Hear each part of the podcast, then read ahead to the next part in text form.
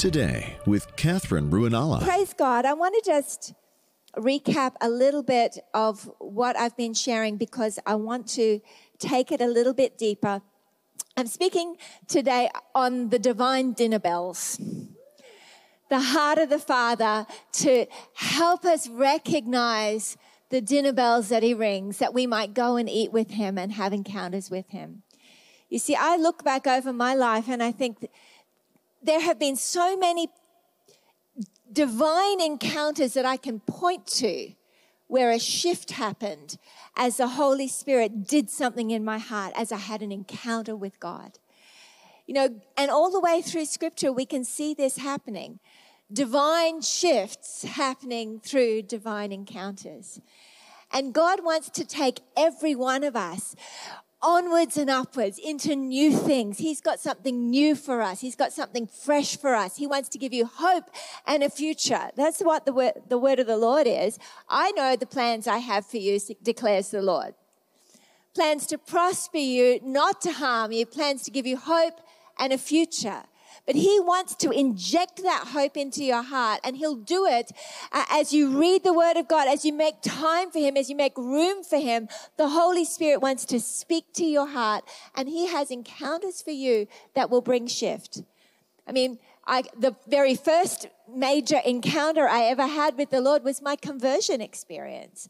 I sought Him. I need to know you, God. I can't see you. I don't know you. Help ah, had an encounter with God where, ah, I know who I'm talking to now.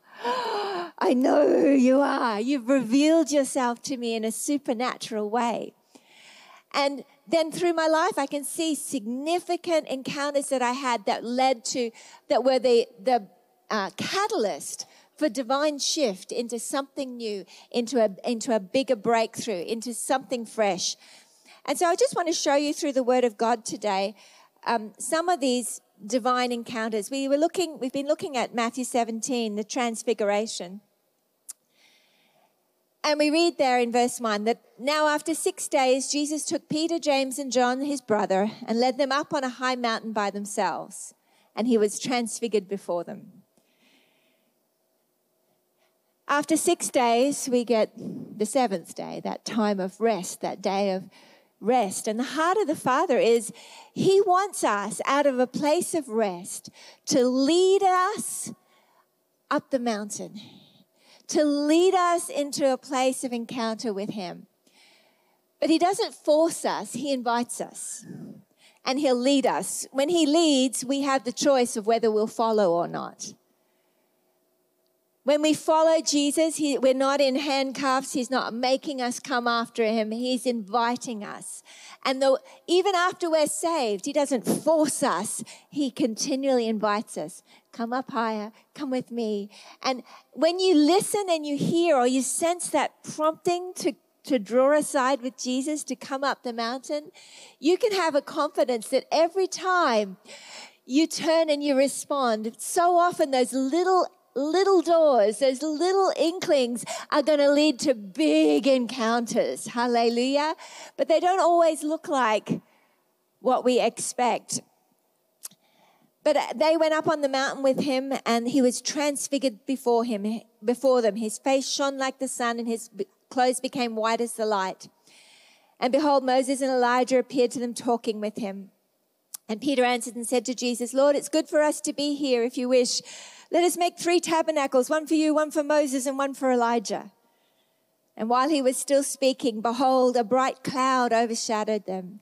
And suddenly a voice came out of the cloud saying, This is my beloved Son, with whom I am well pleased. He said that before, isn't it? You know, it's often a, it's a recurring theme with the Father when you come to him. It's like Jesus might have said, I know that, you already told me that, but no, this is his declaration over you. This is my beloved son with whom I am well pleased. This is my beloved daughter with whom I am well pleased. How can you have confidence to know that's what God says about you? Well, the Bible says it's no longer we who live, but Christ who lives in us. That we have been crucified with Christ. Nevertheless, we live, yet not I, but Christ who lives in me. That having been justified by faith, I have peace with God, which means He has nothing against me. Thank you, God. When he looks at me, he says, Your voice is sweet and your face is lovely. Song of Songs. Hallelujah. God's delight. He, this is the way He'll so often begin when He speaks to us. He'll speak with, in a way that instead of getting straight to the point and getting on with the job, He'll just let us. I just want you to know I love you. You are my beloved. You know, these words from the Father, they're not a waste of time. They're not just for the weak who really need it in that moment. He lavishes this love, like unnecessarily so. Like, I'm just going to tell you this because I love you. Even if you're not in that place of, I really needed to hear that right now, I'm just going to tell you anyway. You are my beloved with whom I am well pleased. And when we believe that about God, we'll be unafraid of approaching the throne of grace. Hallelujah. Amen. This is better than you're reacting. This is good news. And while he was still speaking, a bright cloud overshadowed them. That's a cloud of glory. The miracles and, and encounters happen in the glory of God. And when the disciples heard it, they fell on their faces and were greatly afraid. But Jesus came and touched them and said, Arise and don't be afraid. And when they'd lifted up their eyes, they saw no one but Jesus only. And, uh, you know, I believe as we look at that and recognize the Father was allowing them to have this amazing encounter. And out of that encounter, they were commissioned. Hear Him. And the thing that He said next, the thing that Jesus said next to them, you, we better listen to. If this has just been a glory encounter, where the Father has audibly spoken and said, This is my beloved Son with whom I am well pleased. Hear him. You want to know what he has to say next, right? So, what does Jesus say next? He says, Don't be afraid. Arise. Don't be afraid. Arise. Don't be afraid. He wants to cast out all fear with his love. Hallelujah. And he tells them about the fact that he's going to die and he's going to suffer and he's going to be raised up again from the dead, and that he wants them to go and tell everybody about him rising from the dead and about this transfiguration um, moment after he's been raised from the dead. Over and over again, we see people in scripture having these significant encounters with the Lord that bring a, a fresh commissioning or bring a fresh shift into something new. We think about Moses and the burning bush. And Moses was like 70 years old, tending his father Jethro's sheep. He saw a bush that was burning and it wasn't being consumed. And he said to himself, I'm going to turn aside and give my attention to this, I'm going to see this thing. And when the Lord saw, this is what the scripture says, when the Lord saw that he turned aside, when he, when he turned to see this thing, he spoke to him. And out of the bush, he began to commission Moses. This is what I've got for you. This is, this is what I want you to do. I want you to go and set my people free. He commissioned him, but it happened when Moses turned aside and gave his attention to something supernatural you know, God, God doesn't force us into encounters. He waits to see if we'll give our attention to it. Sometimes we can have amazing worship or a, we can get a great revelation as we're reading. Like I get excited as I go to sleep. I'm reading a scripture. I'm like, oh, it's so good. But you can take it and go, that's a great word. That's a good word. Or you can take it and go, I think that's a door into a bigger, a bigger revelation and you can stay there and mine it. Look at it again the next day. Go a little deeper. Oh, what's God saying here? Because sometimes we miss the invitations, the dinner bells, because we don't recognize that God is calling us to turn aside and give it our attention. And when we do, God has something for us in that place. If you want to turn with me to Luke 24, there's an interesting story there about the road to Emmaus, and it's after the crucifixion. And there's some disciples who are just really discouraged. Like, I mean, I think that's the understatement. this, this is really bad. They have just murdered the one that we thought was, was the Christ. And now they're persecuting us, coming after us. This is just dreadful. This is not how we expected it. We expected that he would come and overthrow the oppressive government. And he basically didn't even address it. He just told us to like turn the other cheek and give our cloaks as well as give our tunics or go two miles if they ask you to go one. And like and now he's dead. And they were so discouraged because he didn't meet the expectations that they thought was supposed to happen.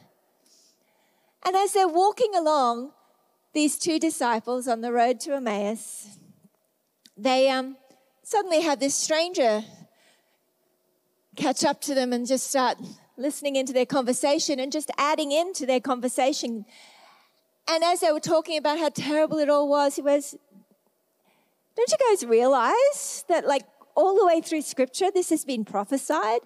And from the book of Genesis all the way through, he just began to unpack all the scriptures about the Messiah and how he had to suffer and that he would be raised from the dead. And, and as they were listening, the Bible tells us that their hearts were burning. Let's have a look here um, in Luke, 4, uh, Luke 24. We'll start at verse 28. As they approached the village where they were going, and he, he acted as though he was going to go on further. But they urged him, saying, Stay with us, for it's getting toward evening, and the day is now nearly over. So he went in to stay with them. And when he had reclined at the table with them, he took the bread and blessed it, and breaking it, he began giving it to them. And their eyes were opened, and they recognized him, and he vanished from their sight. I love this. Jesus sort of just drops in on the conversation. They don't know it's Jesus. The Bible actually tells us this in verse 16 their eyes were prevented from recognizing him. But still, oh, our hearts are burning. And then they say here, they got up from that very hour, verse 33, and returned to Jerusalem. Oh, excuse me, verse 32. They said to one another, Were not our hearts burning within us while he was speaking to us on the road, while he was explaining the scriptures to us? Their hearts were oh, this is good. And as they came to their destination, Jesus acted as though he was going to keep going because he was waiting to see whether they would pull on him, whether they would ask for more. And they did. They went, oh, um, You want to come eat with us? Uh, come, come and stay with us. And so Jesus did. And then they had the revelation it's the Christ. It's Jesus. He's, he's been risen from the dead. And they go running back to Jerusalem, and all of their despondency is over. And suddenly they've shifted out of despair and discouragement into hope and passion, into purpose. Oh, I have to tell everybody about this. You know, this can happen in a moment as we make room for God.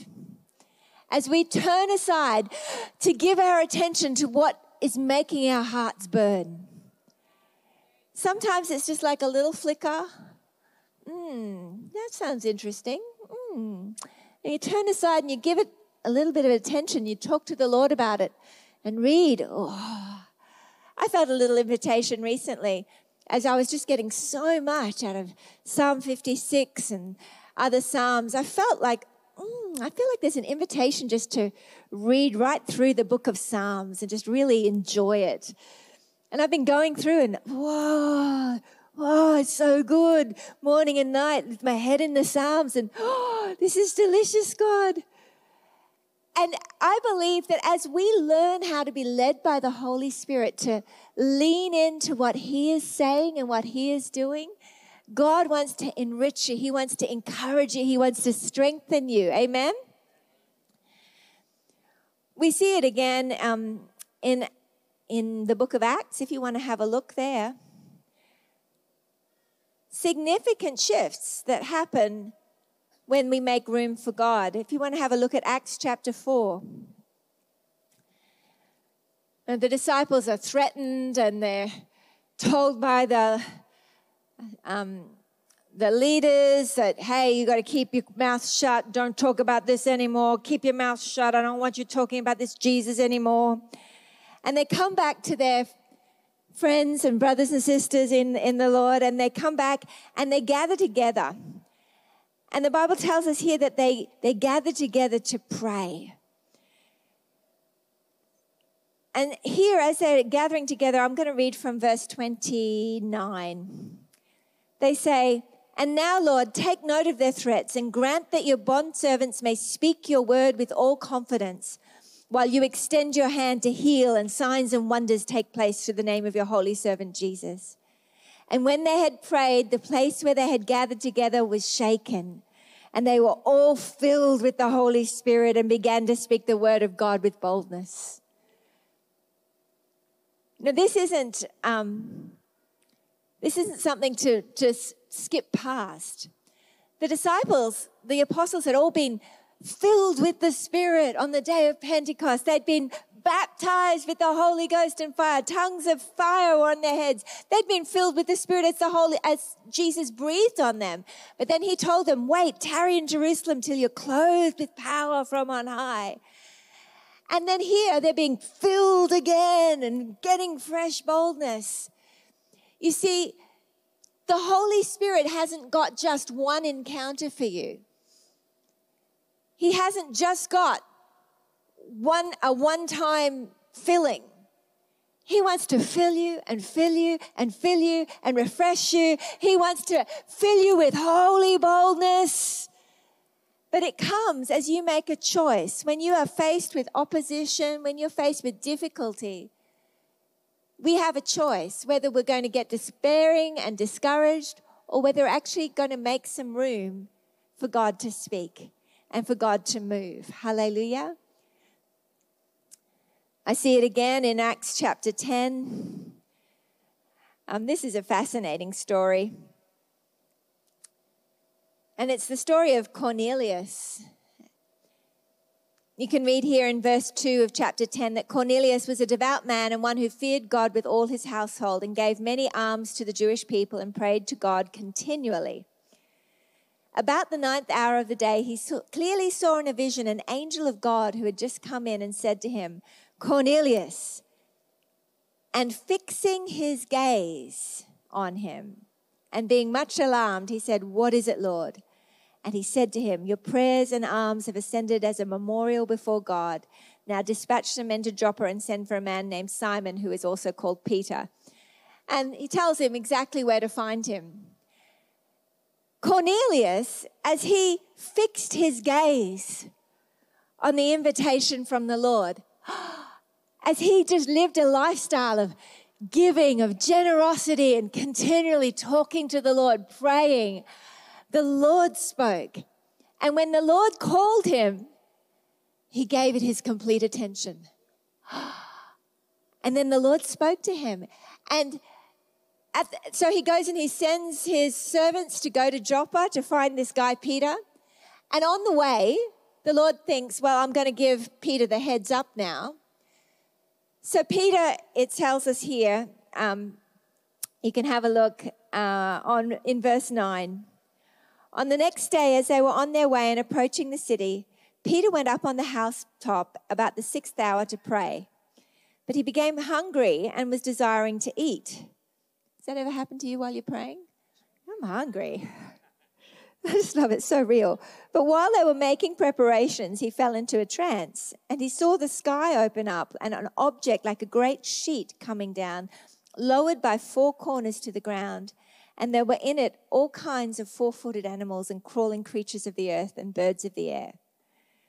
And a voice came to him saying, Get up, Peter, kill and eat. But Peter said, By no means, Lord, I've never eaten anything unclean or unholy. And again a voice came to him a second time What God has cleansed, no longer consider unholy. This happened three times, and immediately the object was taken up into the sky. And now, while Peter was greatly perplexed in mind as to what the vision which he had seen might be, behold, the men who'd been sent by Cornelius, having asked directions to, for Simon's house, appeared at the gate. And calling out, they were asking whether Simon, who was also called Peter, was staying there. While Peter was reflecting on the vision, the Spirit said to him, Behold, three men are looking for you. Get up, go downstairs, and accompany them without misgivings, for I have sent them myself. So Peter went down to the men and said, Behold, I'm the one you're looking for. What's the reason for which you've come? They said, We're going to take, we want to take you to Cornelius. He's sent you, he's seen a vision. And we know that that encounter that Cornelius had and the encounter that Peter had led to the gospel being preached to the Gentiles, a whole shift in their mindset and their understanding of the will of God. Oh, major shift. Over and over again, we see major shifts happening as people give their attention and their, their focus to what the Lord is saying and what He's doing. You know, I believe that the Lord is wanting each one of us to recognize that there are dinner bells being rung for us. I love that Peter was hungry and he's like, I'm okay, I'm, I'm, I'm just up on the roof praying. I'm hungry. Are they going to fix the dinner? And then he has a vision about food. And some of us might go, it's just me being hungry. But he didn't even consider that. He's like, ah, I'm seeking God. He's giving me something. I don't understand this. I love, I love the words, don't call unholy what I have made holy. Don't call unclean what I have made clean. And this is something the Lord speaks to me personally often. He'll say that to me when I'm like, I'm wretched, I'm hopeless, I'm useless, oh, I'm such a sinner. He'll say, Don't call unholy what I've made holy. Don't call unclean what I've made clean. Hallelujah. He's unimpressed with your self righteousness or your false humility. He's only impressed by your faith.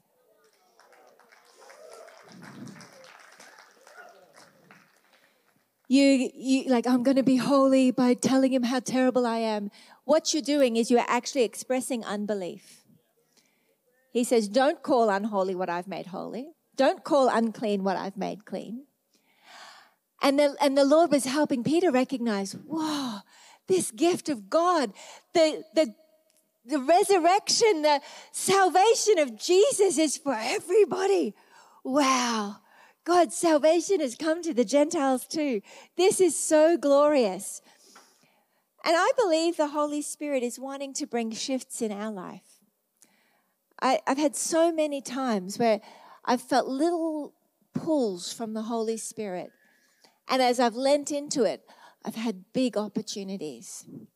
I remember when I very, my very first ministry trip, when we were um, going on a trip to the US. First time ever I was ministering overseas. I was so green and, and had hardly preached anywhere. And we had an invitation to New Jersey that we felt the Holy Spirit wanting us to take. But while I was still in Australia, I was asking the Lord, What do you want to do in America? And He highlighted this town I'd never heard of, Branson, Missouri. I was like, oh, that's interesting.